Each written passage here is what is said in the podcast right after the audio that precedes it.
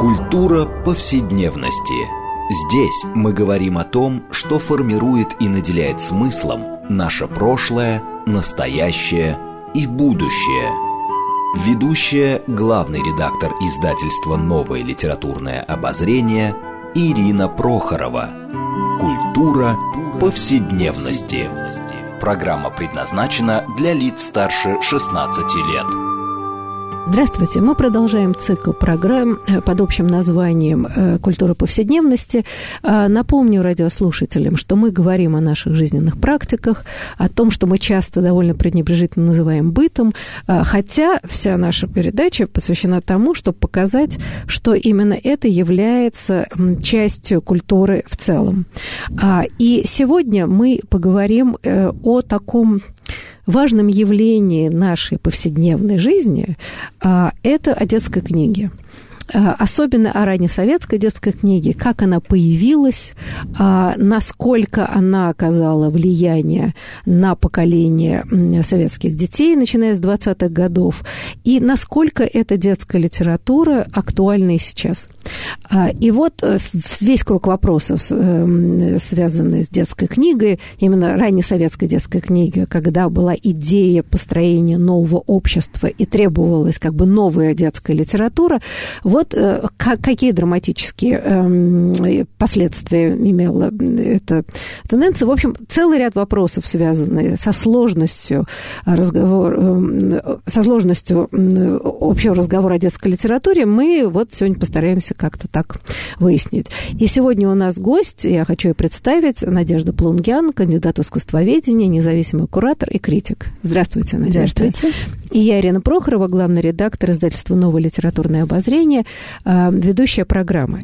Но э, вообще уже есть традиция, что мы э, наш разговор начинаем всегда отталкиваясь от недавно вышедшей книги. И вот действительно совсем недавно вышла книга Евгения Штейнера, известного искусствоведа, которая называется «Что такое хорошо?». А, и она посвящена вот советской детской книге 20-х, начала 30-х годов. И в первую очередь тому, как детская иллюстрация повлияла на идеологическую подготовку советских детей. А, в общем, э, книжка подобного же содержания выходила давно, я думаю, лет 15 назад. Автор много расширил ее, так сказать, немножко изменил. Но, в общем, книга и в свое время привела большой резонанс. А, и вот хотела, Надежда, с вами отчасти книжку обсудить, отчасти поговорить о детской литературе советского постсоветского периода. Э, но э, известно, что одно из первых э, таких серьезных программных моментов советской власти, вот как только, собственно, большевики победили, это была попытка построения нового общества и, главное, воспитания нового человека с большой буквы. И это со всех высоких трибун, в общем, прокламировалось. И вот Николай Бухарин писал, революция, судьба революции теперь зависит от того, насколько насколько мы сможем приготовить человеческий материал, который сможет построить коммунистическое общество. В общем, дети оказались вот этим человеческим строительным материалом, а, что тоже очень интересное определение. А вот как вам кажется, если мы как бы отталкиваемся от книги Евгения Штейнера, а, что из себя представляла, собственно, эта детская литература начала 20-х годов? Действительно, да. дети оказались таким даже не просто строительным материалом, материалом, а самым первым этажом этого общественного здания, на котором разрабатывалась концепция нового человека. И интересно, что э, этих новых людей было довольно много. То есть существовали разные социальные группы, которые должны были э, демонстрировать да, для внешнего зрителя или, может быть, для самого общества в каком-то смысле вот эту парадигму следующих лет. И сегодня мы можем это определить, конечно, как э, такой модернистский поворот в сознании людей, когда предыдущее общество демонтируется, общество XIX века э, уже окончательно отходит в прошлое и на уровне риторики, и на уровне, как бы, так сказать, быта вот этого повседневного. Э, городская жизнь очень сильно интенсифицируется, и люди начинают как бы заново себя описывать и заново себя воспринимать ребенок, он получает именно через эту детскую книгу такой э, прямой доступ к азбуки нового мира, который он должен осваивать вместе с ее, э, его политическим описанием, скажем так. И вот этот интересный синтез э, гражданского и конкретно повседневного вот этого да, пространства, он, наверное, и характеризует детскую книгу 20-х и так сильно будоражит людей сегодня. И если говорить о книге э, Штейнера, то интересно, что она тоже в себе содержит такую критику, даже такую полемику вот с, с этим э, миростроительным пафосом 20-х годов. Для него важно все-таки отстраниться от этого раннесоветского проекта, в отличие от многих других авторов, которые писали раньше о детской иллюстрации, каком-то смысле, например, в отличие от Юрия Герчука, который в 1986 году издал свою книгу «Советская книжная графика». А с другой стороны, вот, э, ну, то есть эту книгу можно поставить как бы в контекст, да, других изданий и увидеть ее э, действительно в таком... Да, ну вот мне кажется, знаете, э, очень, мне кажется, важный э, месседж, и книжка писалась изначально mm-hmm. в начале 90-х годов, когда, опять же, был большой перелом, слом советского, и стало возможно более критически, может быть, более объективно посмотреть на советскую реальность. Но проблема заключается в том, что книга посвящена а, виднейшим художникам-авангардистам, которые очень охотно работали с детской книгой, в детской книге. И оставили огромное количество иллюстраций, которые сейчас уже считаются классическими, на них и до сих пор ориентируются. А, и а, то, о чем автор писал, что драма все это, этих художников заключалась в том, что большинство из них пострадали, и критически рассматривать, скажем, их вклад вот а, в создание вот этой новой идеологической картины визуальности было довольно сложно и даже в каком-то смысле аморально в советские годы, потому что пытались реабилитировать огромное количество художников. А после конца советского периода, а, вот, с его точки зрения, стало возможно объективно смотреть, а, собственно, какая система ценностей а, выстраивалась в этой новой детской книге, особенно сквозь иллюстрации. Вы, может быть, вот подробнее немножко расскажете, потому что, мне кажется, его позиция такая довольно жесткая по отношению к, к авангардистам при всей, mm-hmm. при его уважении, он отдает должное мастерству и таланту и все прочее. Но, тем не менее, он настроен достаточно критически. Ну, в этом смысле он как бы не шестидесятник, то есть он не романтизирует 20-е годы, он пытается, наоборот, от них отстроиться, э, рассуждая о том, что 20-е годы были корнем тоталитаризма в результате. Ну, так я его позицию поняла, но, к сожалению, всю книгу подробно прочесть не успела. А, вот, я, ну, мне интересно, что он добавил, и, может быть, вы как раз скажете, ну, если он, она была существенно переделана или не так существенно. Вот, но да, в ней есть вот эта как бы постмодернистская позиция, в некотором смысле такой деконструкции советского и одновременно все-таки восхищенного описания того, как это работало, как система, именно системно. Это интересно у него. Да, вот. но мне кажется, что, знаете, при том, что там э, есть какие-то дополнения, угу. а, главный месседж все-таки остался. Угу. И а, он все-таки как э, все равно бывший советский человек, угу. и нам долго и сложно с историей разбираться еще.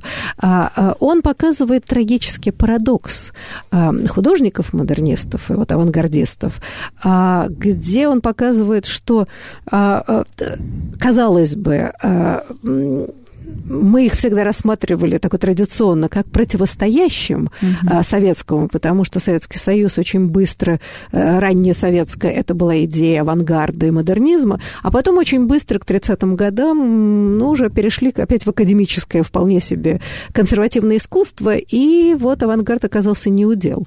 А он просто показывает, что эм, вольно или невольно, как он пишет, а, и совершенно даже и не конъюнктурно ангажированные а, художники так или иначе внесли свою лепту вот это становление тоталитарного сознания. А, в своей левизной, так сказать, идеи разрушения мира и фактически, ну, он считает, так сказать, вот антигуманистическое направление, распаду сознательным, да, раскрытием вот такого старого буржуазного гуманизма. Вот, собственно, его главный тезис который очень сильный, мощный, из которой, может быть, э, стоило бы... Ну да, вот это интересно, как, э, наоборот, современные исследователи уже нового поколения смотрят на эту проблему. Потому что мы очень долго прожили как бы в такой э, системе очень четких оппозиций, что авангард противостоял тоталитаризму, э, соцреализм противостоял конструктивизму. И вот эта очень бинарная картина советской художественной жизни, она тяготит, потому что ну, из нее нет особенного выхода, то есть надо при, примкнуть к одному или к другому лагерю. Это в том числе и сейчас вот в образовательном процессе, когда ну, мы, например, читаем курс там, по советской в том, иллюстрации в том числе, обязательно нужно эти точки как-то обозначить. Но интересно, что современные исследователи пытаются найти какую-то большую дистанцию. Я бы в этом смысле сравнила книгу Штейнера с книгой Бена Хелмана, которая недавно вышла в НЛО тоже. А, она называется «Сказка и быль. История русской детской литературы». Вышла она в шестнадцатом году или в 16 мне кажется. Да. И там э, проект вот этой русской э, литературы, советской в том числе литературы, он рассматривается от 19 века до оттепели, даже до застойных времен. И э, он как бы видит это все миростроительство как э, единый большой процесс, который э, имеет свои как бы спады, ну и взлеты, но э, не ограничивается только 20 веком и вот конкретно этой трагедией э, поколения 20-30-х годов. То есть он видит в этом определенные закономерности, объясни, которые можно объяснить э, общим таким историческим потоком. Э, в котором развивался этот жанр. И, может быть, именно эта дистанция даст возможность э, понять, что хотя модернистский проект в целом был очень жестоким и действительно перемолол множество людей и репрессии, которые поглотили только что созданный вот этот вот новый, новый мир, да, идеальный, идеального нового человека, маленького человека, который был читателем всех этих журналов и книг, они сделали таким э, марширующим пионером, да, сильно милитаризовав вообще всю эту область к сороковым годам. Э, с другой стороны, можем ли мы так четко обвинять в этом именно художников? Должны ли мы говорить об ответственности художников за тоталитарное искусство, которое в результате власть как бы предложила населению? Я бы сказала, это одна из главных дилемм, э, в общем, советского периода, и который стоит перед нами. Вот степень ответственности, кого за что. А в каком-то смысле э, до сих пор эти дебаты а, а, или, получается, все не виноваты, или, получается, все виноваты. Но в данном случае, мне кажется, разговор вот о детской книге, который ведет Эйнштейн, он не пытается осудить художников, он скорее им сочувствует, и он просто показывает, что, в общем, они были в этом потоке, вот идеи преобразования мира, mm-hmm. слома старого. А, и более того, это же происходило еще и до революции. Да? Эта идея нового мира в, в авангарде была очень сильна.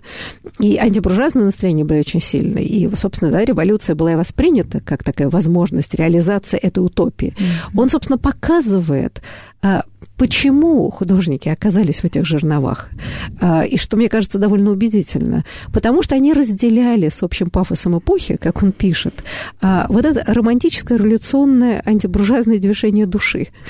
То есть они не были эм, как сказать, э, ну, то есть они были левыми, как бы мы сказали, художниками, но не с точки зрения принадлежности РДСП, да, вот они не были коммунистами и mm-hmm. политиками, но вот этот общий эм, романтический антибуржуазный флер был столь силен, что они были в этом потоке. Да. Как это потом э, преломилось в советской действительности, где уже не было противостояния, то есть эта левизна не была включена в общебуржуазный контекст, вот здесь он и описывает, и показывает Э, ну, в общем, действительно, в некотором смысле трагедию художественных э, людей, связанных с, э, с искусством. Ну, про литераторов мы тоже много что знаем, да? Но... Да, конечно. Нет, это верно, действительно, но тут момент такой важный для меня уже, что э, все-таки это не вещь в себе. То есть реформа детской книги и потребность в создании какого-то нового э, такого и художественного, и литературного, и эстетического пространства, может быть, информационного в каком-то смысле пространства, предназначенного для вот этого городского ребенка 20-х, 30-х годов, она, э, с одной стороны, да, как бы исходила из развития самого общества, а с другой, детская книга была такой свободной лабораторией общественной в каком-то смысле.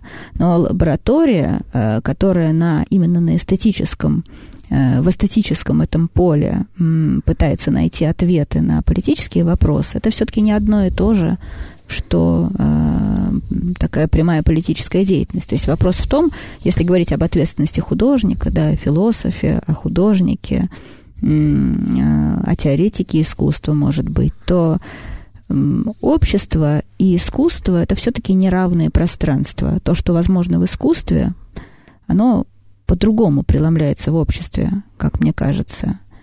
И если говорить о детской книге, то ее очень большим завоеванием в 20-е годы именно было, конечно, был этот упор на независимость ребенка, на его э, способность самостоятельно осваивать окружающий его мир, называть его собственным образом, Э, детская книга 20-х включала ребенка в интенсивный диалог с автором. Она выстраивала даже такие пространства, где дети могли вступить в диалог друг с другом, например, в детских журналах, да, Чиш и Ёж, в частности.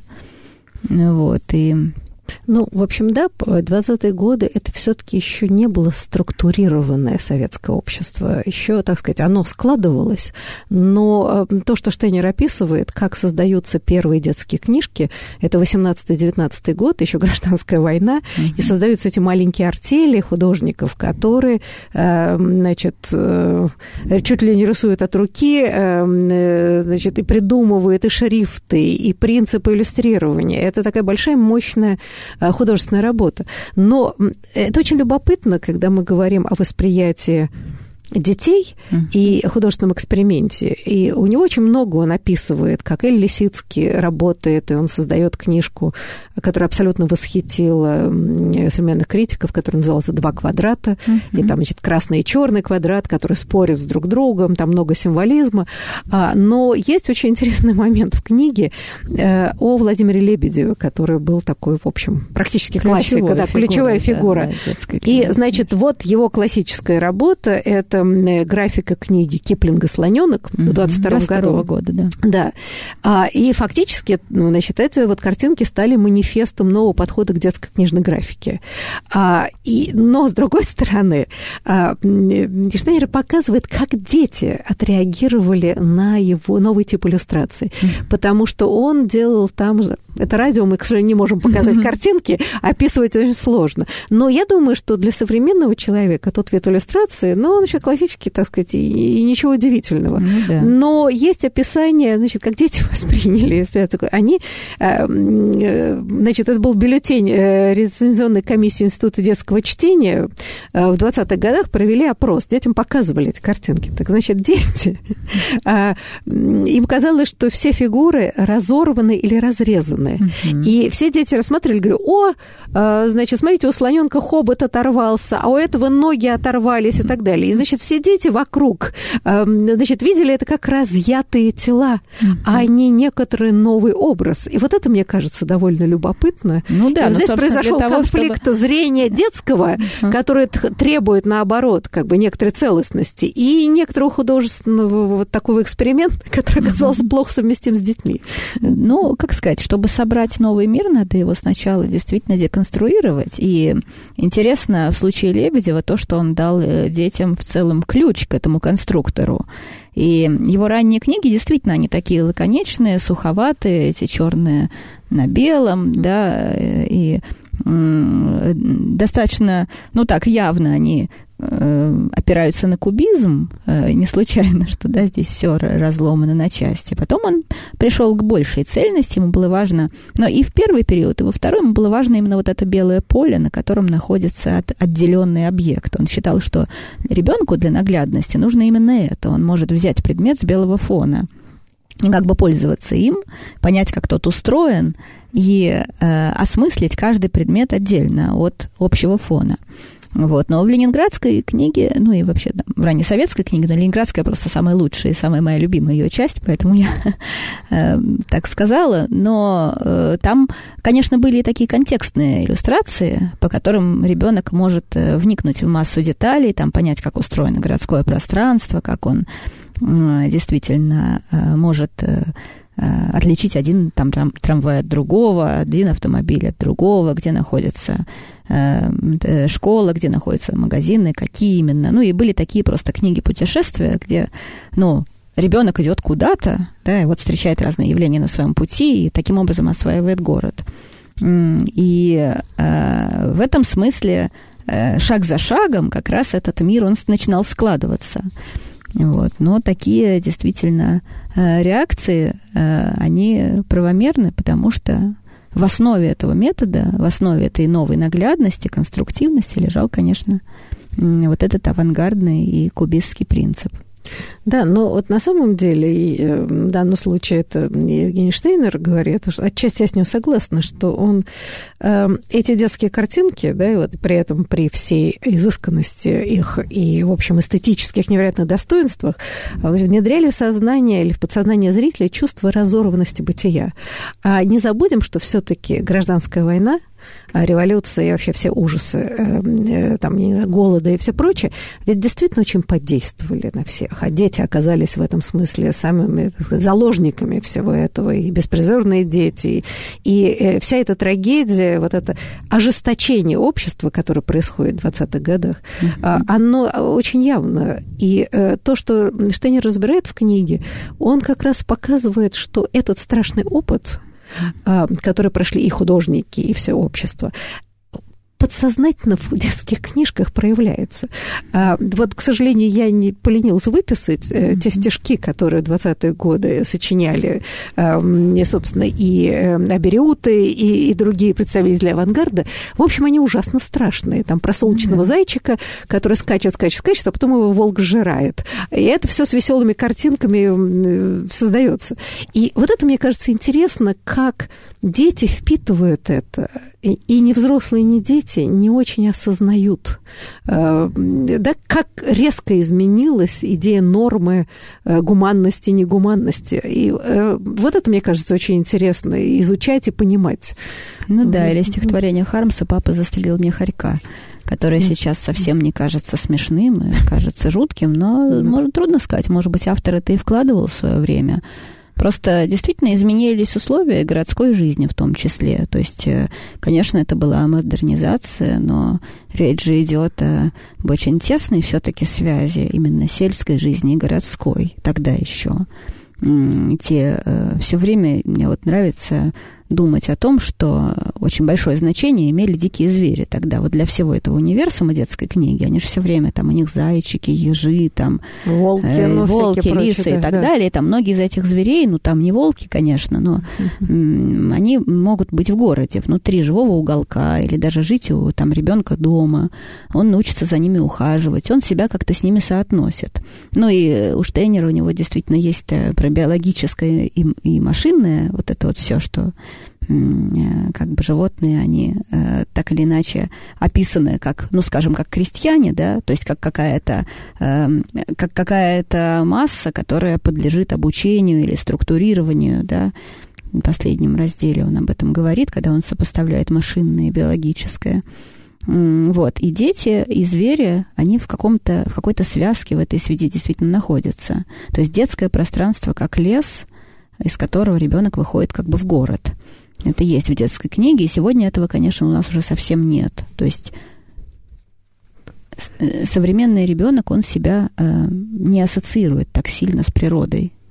Да, но вот мне кажется, здесь очень важный есть момент. Э, это изменение вообще российского общества в социальном плане. Ну, вот да. просто я, я хочу на эту тему поговорить, но у нас сейчас будет краткий перерыв, угу. а потом мы вернемся. Так что, пожалуйста, не переключайтесь, мы будет, продолжим разговор о детской книге.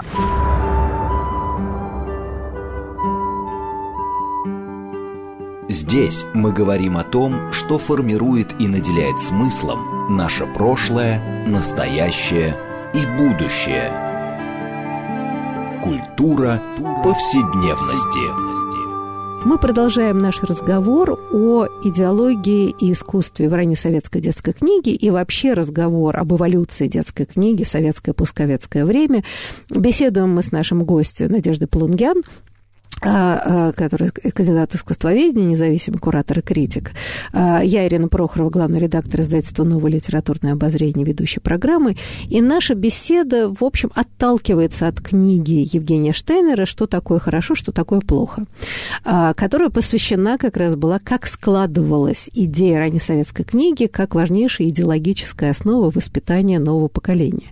Вот мы перед перерывом затронули вот важный такой момент – в общем, на кого эти ранние советские книжки ориентировались? Э, ну, дети, дети, они очень разные. Но ведь то, что очевидно, что после революции и гражданской войны в 20-е годы вот резко изменилось, ну, то, что называем социальной стратификацией. Старые сословия, новые, да, это все перемешалось.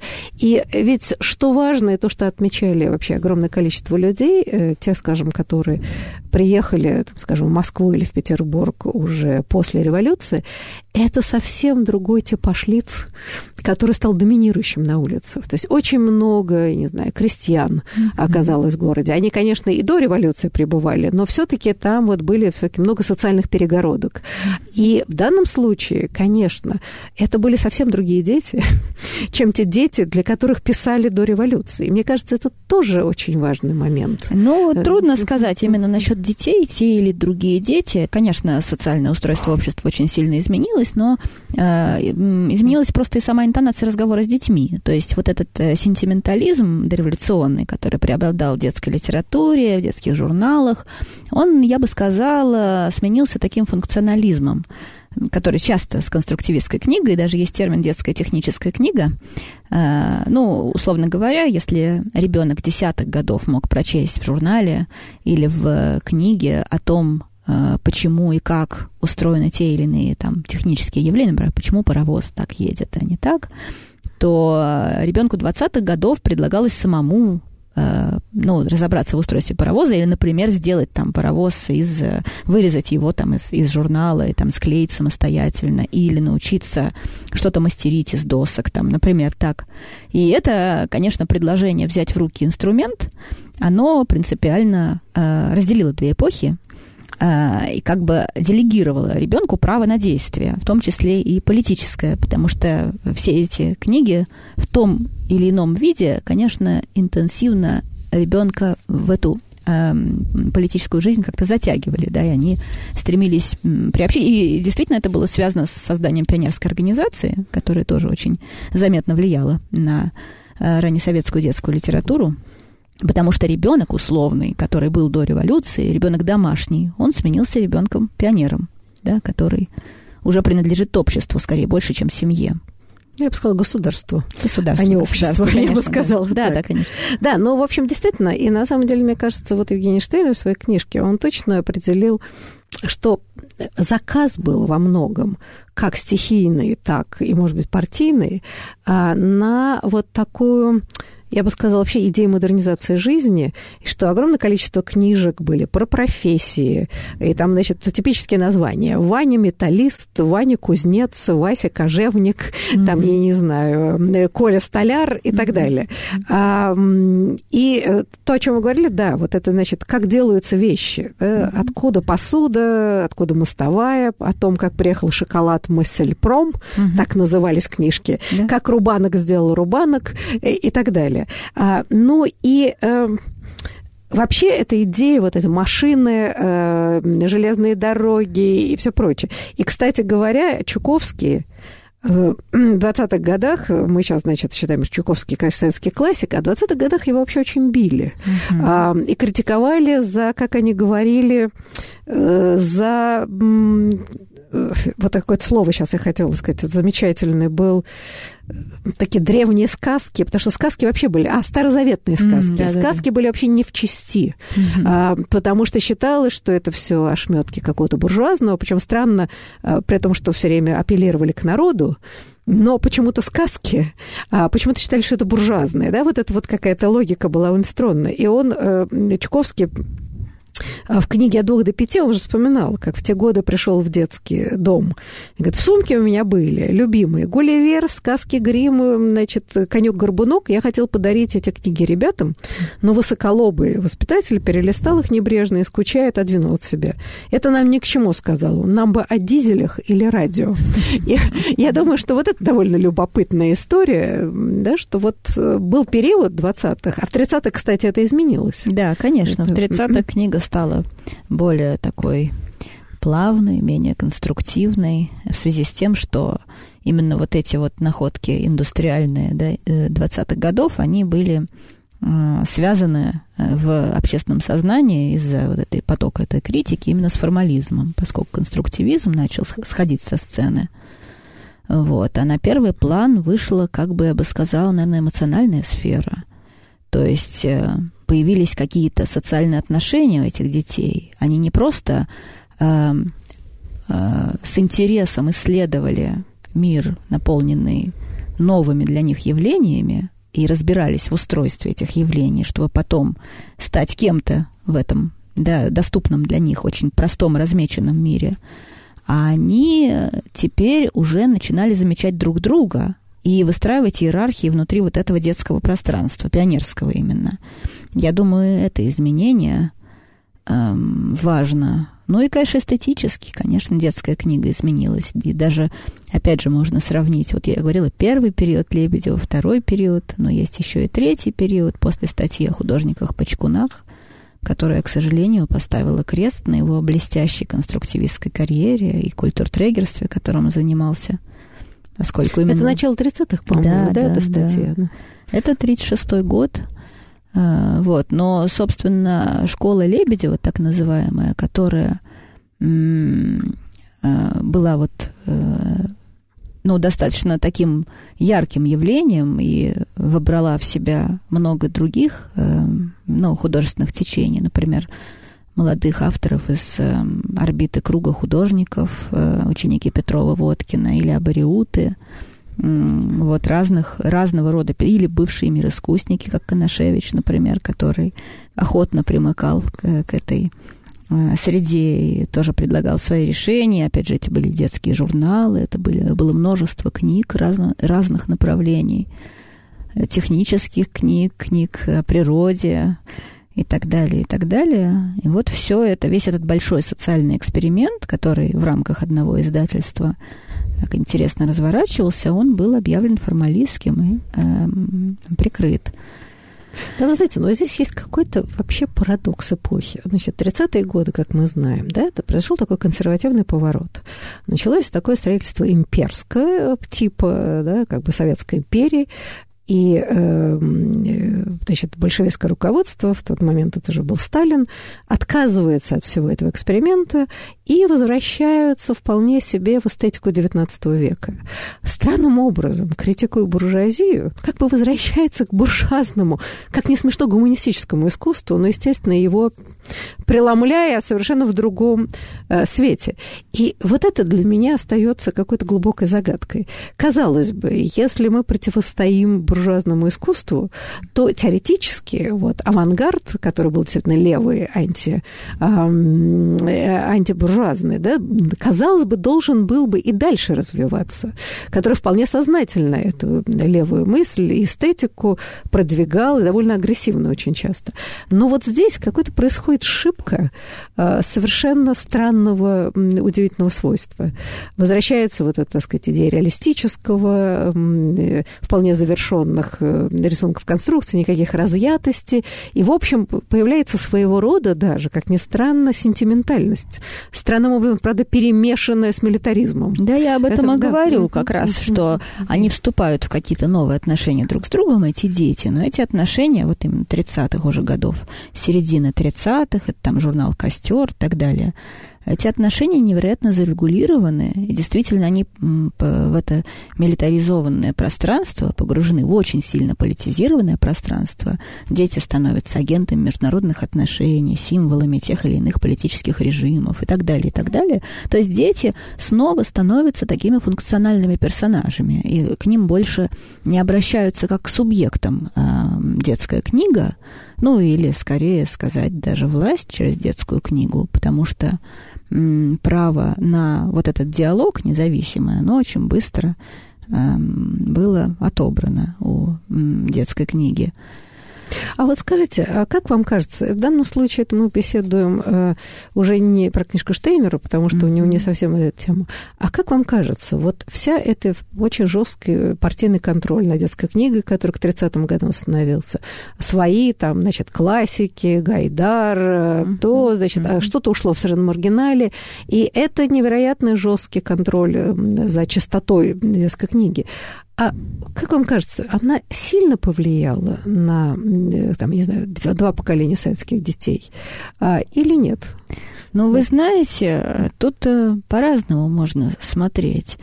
Ведь книга 20-х годов, она была ярким, действительно таким явлением, которое э, что-то всколыхнуло.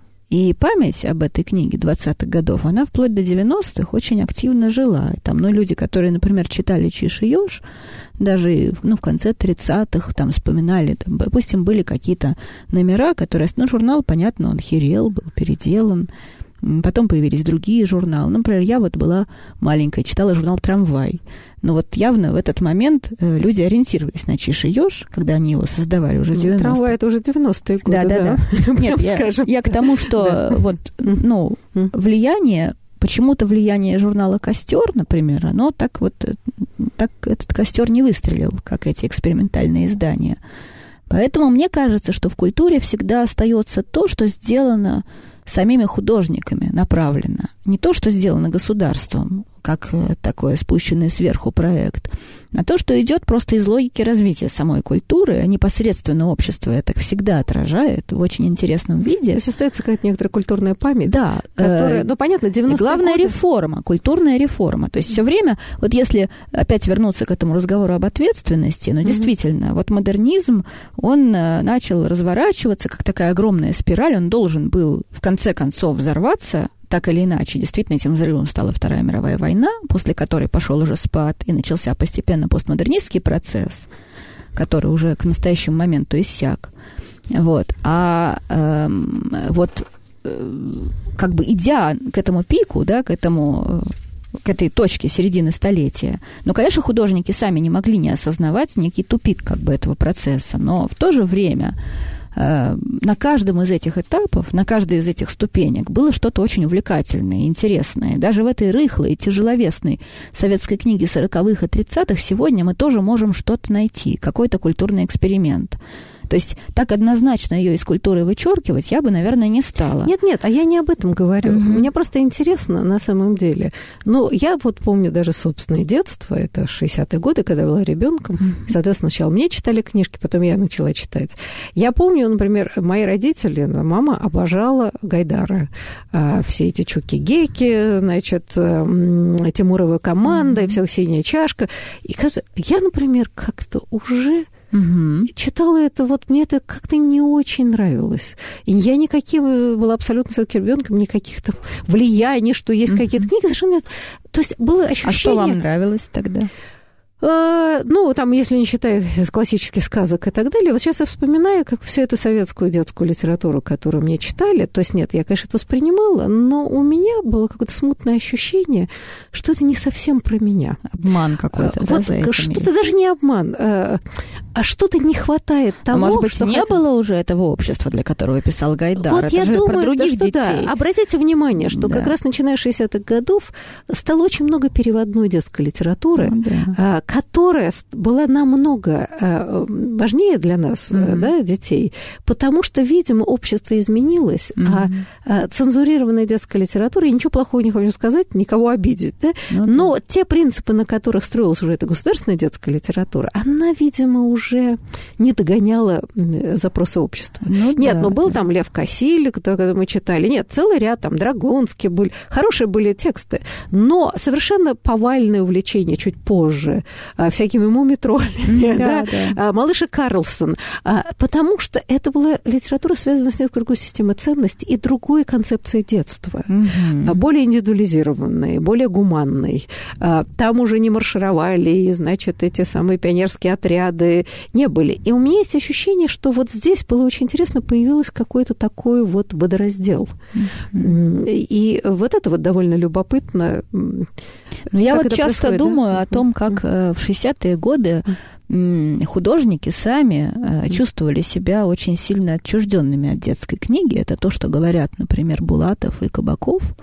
Но... Ну, они как раз и хотели этот вопрос задать. Но, кстати да. говоря, огромное количество людей из так называемого второго ангарда или поцелуйной культуры mm-hmm. работали очень успешно. И Виктор Пивоваров, и Кабаков. Но Пивоваров да? вот здесь исключение, mm-hmm. потому что Пивоваров все-таки действительно любит детскую книгу, и он много сделал ну, выдающихся памятников книжной да, культуры, которые, верно, да. конечно, он ориентировался ориентировался, понятно, на западную книгу и так далее. Он, может быть, он не совсем все это сам придумал, э, вот эту эстетику, в которой он работал, но неважно, он создал что-то, какой-то очень яркий продукт, который позволял э, действительно ребенку 60-х, 70-х окунуться в пространство, которого до этого не существовало. Как, в какой-то он вышел на диалог с ребенком, мне кажется.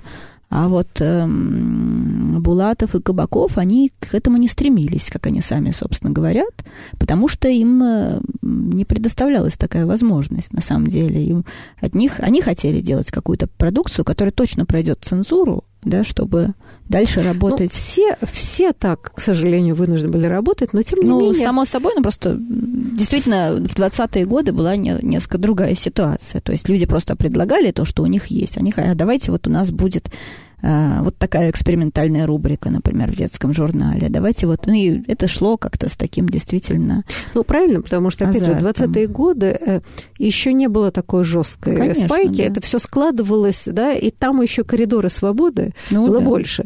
А я бы сказала, что уже послевоенно, конечно, была свобода чуть больше, чем в сталинское время. Тем не менее, институт цензуры существовал довольно уж консервативный, поэтому художники, да, вынуждены были. И тем не менее, странным образом, как раз детской литературе иллюстрация послевоенная, особенно 70-х годов, а вообще была во многом выдающимся, потому что действительно художники кормились в детской литературе и создавали, в общем, прекрасные иллюстрации. Ну да, это стало таким пространством эскапизма для них. Но действительно, да, незав... все-таки интересно то, что вне зависимости от цензуры и так далее, даже самих художников и их личных целей, вот как Кабаков часто говорит, что он совершенно этому не придавал значения, для него это был заработок, это все тяжелая работа, но все-таки есть множество детей разных поколений, которые выросли на книгах Кабакова, коллекционируют их, там считают, что это лучшее, что они видели, там и так далее. То ну, тем не менее, тем не менее, да. Э, талантливый художник все-таки да. повлиял повлиял на эстетическое э, восприятие да. вообще поколения, целого поколения детей, если не двух поколений. Ну, вот же, это да? интересно, что искусство все-таки оно имеет какой-то собственный язык, вне зависимости от каких-то директив властных. Это, конечно, есть и э, накладывает свой тяжелый отпечаток на культурную жизнь, но тем не менее э, можно говорить о таком вот действительно неиссякающем диалоге художника и читателя, в том числе маленького.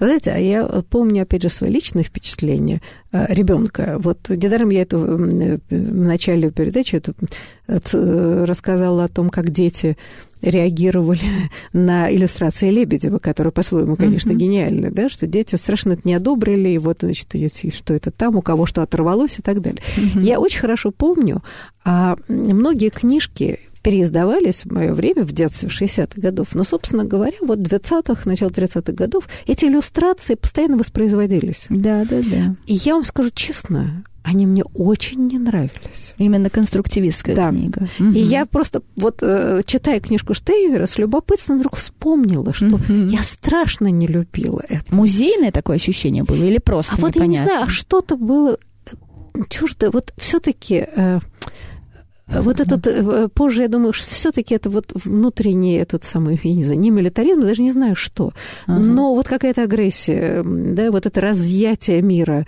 Ага. Я думаю, что э, дух 20-х годов да. моему поколению был не сильно не близок. близок да. И да, я да, думаю, да, что эстетически интересно. для меня я от этого отталкивала. Вот какие билибинские иллюстрации, да, которые печатали Пушкина вот с этими штуками, да, конечно, да. сейчас это смешно. Кнебелевское издание. Да, вот совершенно это. верно. Ваше да? поколение, небось, любит Кнебеля. Да, Да, точно, точно, да. Это, и я помню, просто Конечно. детские впечатления, хорошо, предположим, я не росла в семье с высокими эстетическими критериями, я вот простым ребенком, но я помню, что это мне нравилось значительно больше.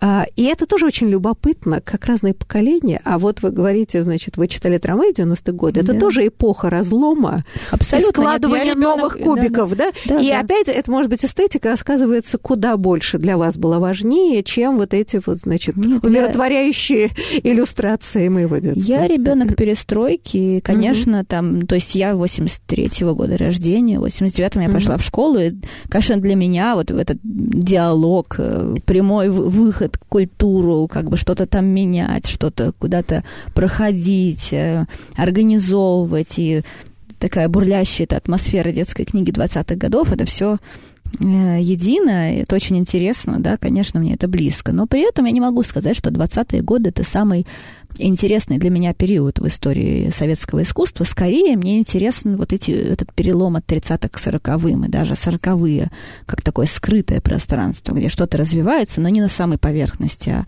в ее глубине, не исследованные еще пока, потому что 30-е и 40-е достаточно неплохо все-таки еще исследованные. Но да, вот интересно, как мы воспринимаем это историческое пространство этой, этой иллюстрации. Ну, вот, да. Как вам кажется, а, в данном случае это мы гадаем, а тут надо детей бы спросить. Вот а, нынешнее поколение детей, к какому типу эстетики они тяготеют? Ну, вы Вот знаете, это- да, это хороший книги, да. вопрос, потому Мгм. что у нас в современной детской иллюстрации в России Мгм. все-таки такой царит неопределенность и застой. То есть Мгм. есть несколько издательств, которые стараются предложить что-то самое новое, но в целом действительно это такой эклектика, такой набор из э, представления о реализме или о какой-то сказочности, или о государственном заказе, или перестроенное советское, у которого уже не осталось каркаса.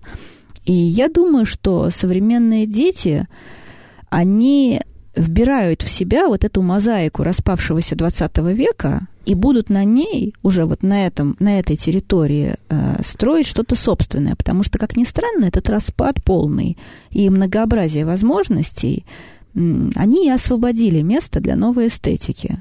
И, может быть, это самый плодотворный период сейчас, в каком-то смысле, который уже не так сильно зарегулирован, но и, ну, как бы, да, цензурой, но и в то же время не так однозначен с точки зрения вот этого нового потока эстетического. Знаете, но мне кажется, что вообще это долгий отдельный разговор, что новая эстетика возникает в интернете. А вот это приход комиксов, эм, э, да, который сейчас начинает развиваться, долгое время, кстати, не был. В интернете, где большое количество эксперимента, там непривязанность к бумаге. Мне кажется, вот отсюда тоже может и возникнуть какой-то новый тип Да, иллюстрирования конечно, книги. но это абсолютно горизонтальное пространство. И комикс, и манга, и вот эти все, э, да, интернет, э, там, ну, ра- разного рода такие, э, как бы, собственные, само- самодеятельные, да, графика. Все это низовые источники. А детская книга, как мы привыкли ее видеть, это что-то, что государство предлагает ребенку. И, может быть, этот жанр вообще уйдет в прошлое сейчас. Ну, сейчас не предлагает государство ребенку, я вам как издатель здесь говорю. М. Все-таки здесь сами издательства детские, замечательные, они выстраивают собственную стратегию, привлекают собственных художников. В этом смысле пока на нынешний момент это вполне пространство свободы. К сожалению, вот наша программа подходит к концу. А что еще? А что? Сколько еще не сказанного? Но просто, я думаю, заключая э, наш разговор, можно понять, что э, большое искусство все равно сохраняет свой потенциал, и разные поколения, в зависимости от контекста, обращаются к разным периодам Мгм. этого искусства. Да, да? абсолютно, А, Вот да. нам ближе это, вам ближе это, а все это остается в культуре.